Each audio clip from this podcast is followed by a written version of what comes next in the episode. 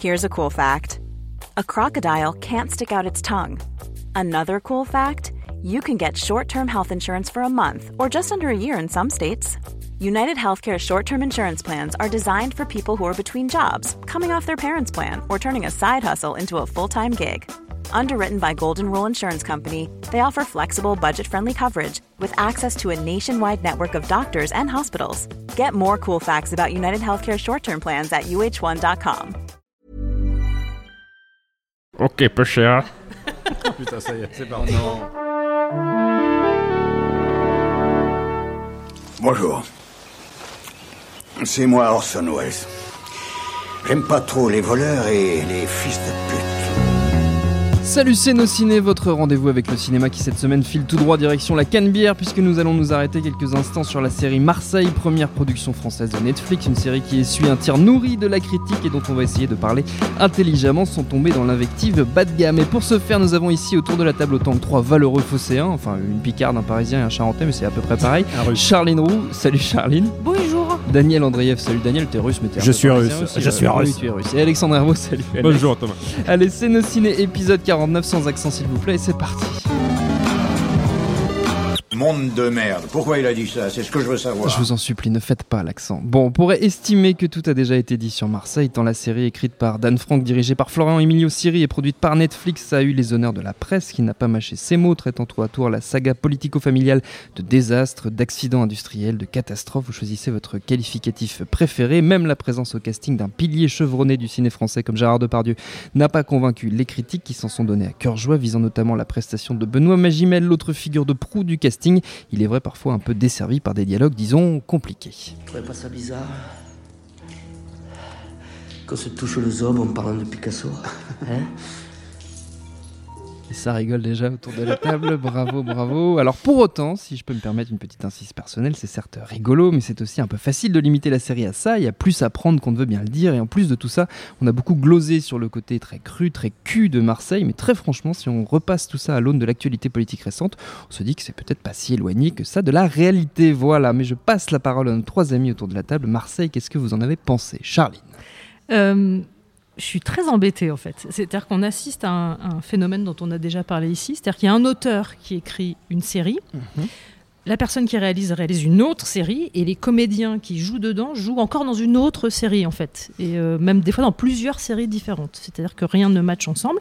Après tout dépend ce qu'on a, ce qu'on en attend et euh, c'est-à-dire que si on attend un, un thriller politique ou, euh, ou je sais pas une carte postale de la ville de Marseille, c'est rien de tout ça. C'est un soap en fait. Non mais c'est un soap, faut, faut, faut, faut mettre le nom dessus. C'est un soap, donc ça peut se regarder comme un soap, c'est-à-dire avec un peu de second degré. On rigole beaucoup. Après, tu disais euh, revue à l'aune de l'actualité. euh, alors oui, peut-être, sauf que la seule différence qu'il y a avec euh, ce qui se passe en ce moment, c'est qu'il y a un vrai gros souci dans cette série, c'est les rôles de, de femmes. De femmes, ouais. Euh, c'est-à-dire, ça part pas trop mal, le, le rôle joué par Géraldine Pellas, qui joue le- la femme de Gérard Depardieu. Sur les premiers épisodes, peut encore faire illusion. On se dit ah, il y en a une qui est à peu près normale, qui est. euh, mais alors tout le reste, mon Dieu, c'est horrible quoi. C'est-à-dire c'est Nadia Fares. bah, c'est-à-dire, c'est un peu le Kama Sutra pour les nuls, quoi. Enfin, ou, ou pour les bas du front. Il y, a un truc qui est très gênant dans l'écriture de ces personnages féminins, qui, à mon avis, malheureusement, ne tient pas à l'auteur, qui s'en est quand même beaucoup défendu. Dan Frank euh, a dit Moi, dans, dans mon script, quand j'écris euh, Ils se rencontrent, ils font l'amour, je ne précise pas si c'est euh, sur une chaise, dans un bureau, devant, derrière, dans un sauna, enfin, en parlant de Picasso ou pas, quoi. C'est- un peu ça le problème. Euh, de, Depardieu est pas si mal. pour un comédien de soap et après sur le reste on va pas s'attarder sur les prestations des autres il y a pas Depardieu, je le trouve hyper convaincant quand il fait le, le père largué, parce qu'on sent qu'il est lui-même largué touchant, en fait. quoi. C'est-à-dire qu'il Ouais. est censé jouer un dialogue dans lequel euh, son personnage ne pige pas euh, ce que raconte son entourage, et tu sens pertinemment que Depardieu lui-même ne, ne pige pas euh, les dialogues qu'il raconte. Donc c'est c'est assez drôle. Euh, moi, le, le- le vrai problème avec cette série-là, c'est que euh, c'est euh, une série Netflix qui euh, n'a pas été pensée pour Netflix. C'est une série qui a été pensée, je pense, pour la télévision des années 80-90, les grandes sagas de l'été. C'est assez drôle parce qu'on enregistre euh, aujourd'hui cette émission euh, alors que la série est diffusée ce soir au moment de l'enregistrement euh, sur TF1. Sur TF1, tout à Euh, avec ce deal complètement improbable qui a été de voilà d'acheter les droits pour les diffuser les deux premiers épisodes et a priori la suite mais bien plus tard donc ça fait un peu façon pilote c'est une grosse op de com pour, pour Netflix enfin ça l'aurait été si la qualité avait été au rendez-vous. Est-ce que ça va se traduire par des abonnements? Je pense qu'il y a pas mal de gens qui vont vouloir voir la suite, donc ils vont prendre le mois gratuit et, et s'enfiler le reste euh, par pur masochisme euh, pendant le week-end. Euh, mais pour revenir à ce que je disais sur le série calibrée, non pas pour Netflix, mais pour la télévision, c'est qu'à mon avis, Dan Frank, malgré tout le talent qu'il a pu avoir, moi j'ai vu la, la saison 1 des Hommes, des Hommes de l'Ombre, sa série sur France 2 avec Nathalie Baye, qui était quand même assez correcte. Je pense que euh, il n'a pas du tout conscience de, la, de la façon dont et les créateurs et le public se sont emparés du format euh, Netflix, qui est permis par le binge-watching et l'enchaînement, etc.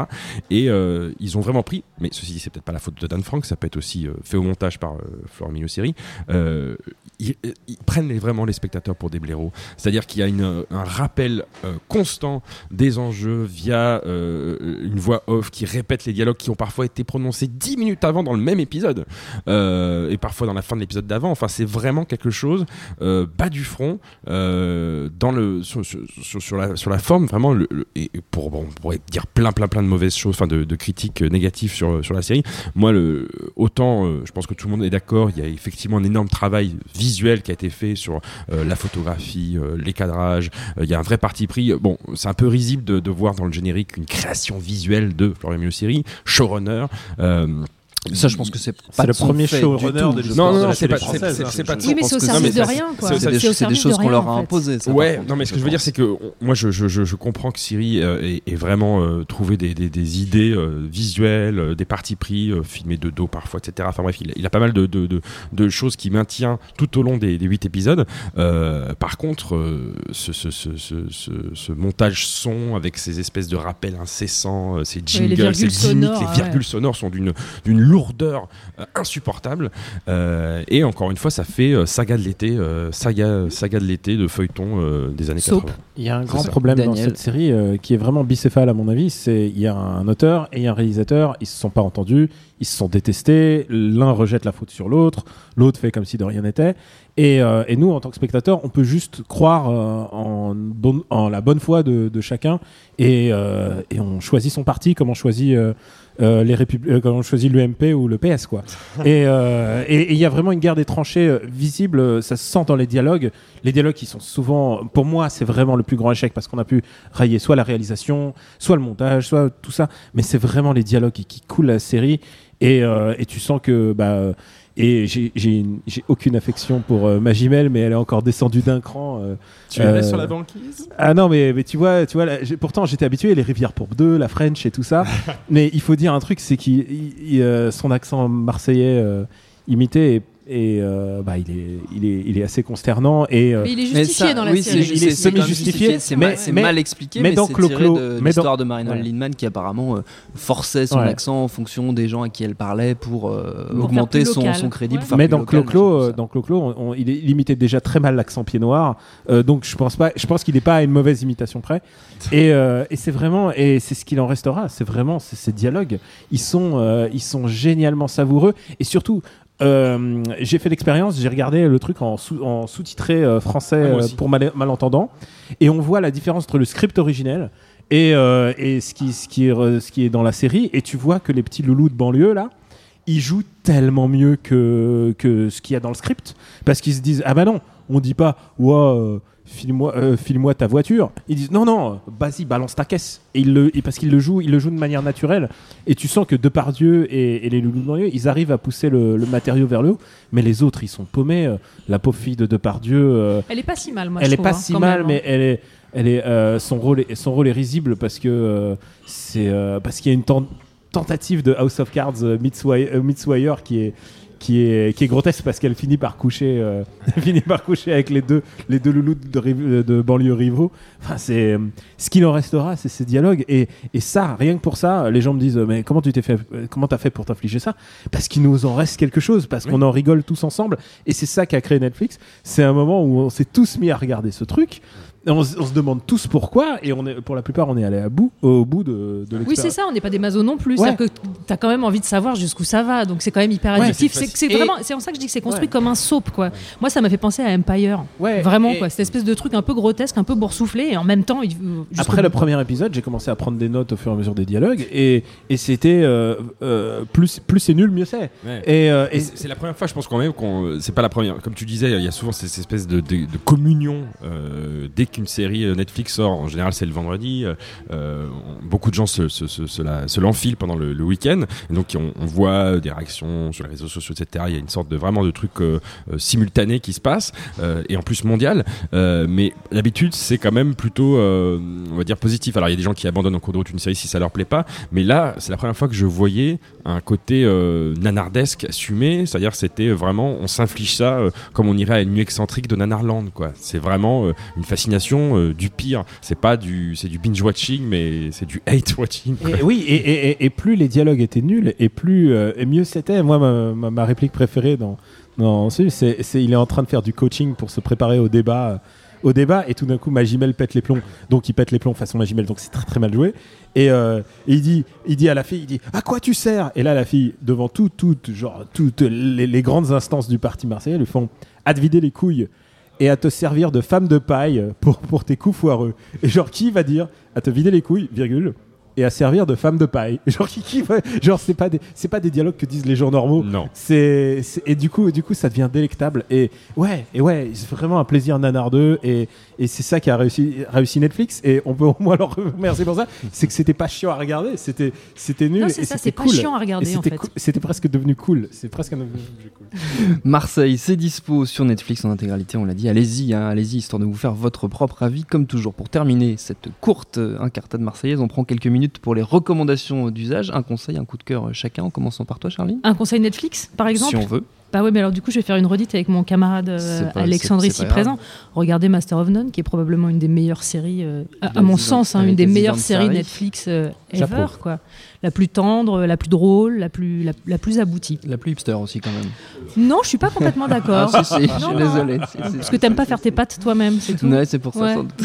Alexandre. Euh, bah, moi, je, je vais faire une redite aussi, à moins que non, non, je crois que c'est pas, c'est pas, va pas être une redite. Euh, je, je vais conseiller de regarder Flaked sur Netflix avec euh, Will Arnett, euh, une série qui a pas été forcément hyper On avait bien consacré un extra ball Ouais. avec Stéphane de Et, euh, Une série hipster aussi. Non, je déconne. Une, une série qui se passe à Venice Beach avec Will Arnett donc d'Arrested Development qui joue aussi dans une autre série Netflix euh, autre qu'Arrested Development qui est devenue une série Netflix mais dans il fait la voix de BoJack Horseman et euh, c'est vraiment une série euh, qui euh, au départ ne paye pas de mine mais qui après euh, voilà comme d'habitude euh, le drama s'insère dans la comédie euh, des petits retournements de situation des personnages assez attachants euh, et donc euh, la série s'est faite un peu tacler pour son le rapport de son protagoniste principal avec les femmes etc puis en plus bon il a le malheur d'être euh, blanc hétérosexuel euh, américain et homme donc euh, forcément c'est pas très euh, c'est pas très diversifié. Mais euh, au-delà de ça ça vaut quand même vraiment le coup. Euh, et euh, j'ai pas l'impression que la saison 2 a été validée pour l'instant mais je l'espère fortement. Je pense que ça y arrivera. Daniel. Moi, écoute, ma, dé- ma, c'est c'est une spéciale dédicace presque. Euh, euh, au T-Rex euh, du cinéma français, puisque il survit à tous les nanars, à toutes les merdes, à toutes les daubes et à, même à, à des films cultes. Gérard Depardieu, Mhm. qui arrive à être quand même génial dans toutes les scènes de- où il est, Euh, quand il s'enfile de la coco. euh, quand, euh, genre, il faut le voir parce qu'il s'enfile de la coco, mais comme, comme on dirait un Aronofsky à ce moment-là, quoi. Euh, et donc, euh, donc moi, je l'ai adoré dans Les Invincibles, où il était un, où il était un, un entraîneur de, de pétanque professionnel. Le film d'Atman Kelly, tu veux dire? Euh, oui, oui.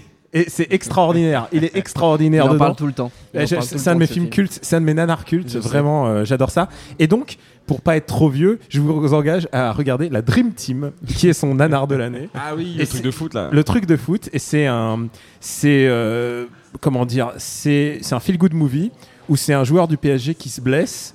Et euh, il vaut des millions d'euros. euh, Tu t'imagines, le joueur du PSG, euh, c'est vraiment presque authentique, presque histoire authentique. Et il retourne dans sa famille quelque part en province. Et son père, c'est Depardieu. Et euh, c'est délicieusement nanardesque parce que le, le match final à la fin qui oppose les, l'école, deux écoles, c'est, c'est filmé comme Olivier Tom, quoi. Avec, et, et pour être sûr que ça soit l'ambiance Olivier Tom, tu sais, où il y avait tout ce stade rempli, euh, il y, a Qui deux, bougeaient tous en même temps. il y a deux commentateurs et là, il y a Giroud qui débarque. il y a Giroud qui débarque. spoiler Il y a- et, et là, il pointe son voisin pour être sûr que les gens le reconnaissent.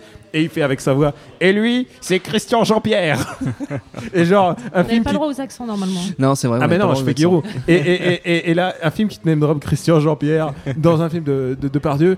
Bah écoutez, voilà, c'est ça, Y a rien c'est de ça le cinéma. C'est magnifique, c'est beau, c'est beau le 7 art. Notre temps est écoulé. Merci à tous les trois, merci à Jules à la technique et merci au Tank pour l'accueil. Prochain nos ciné version longue, on parlera de Krampus, très chouette film d'horreur à découvrir. D'ici là, comme toujours, vous savez où nous trouver, nosciné.com pour réécouter toutes nos précédentes émissions et sur les réseaux sociaux de votre choix pour nous laisser des petits messages. On s'appelle Nos Ciné à chaque fois, on ne répond pas toujours, mais on lit tous c'est promis. On rappelle que Nos Ciné, c'est un podcast du réseau Binge Audio à retrouver aussi sur binge.audio. Et en attendant tout ça, on vous dit à très vite.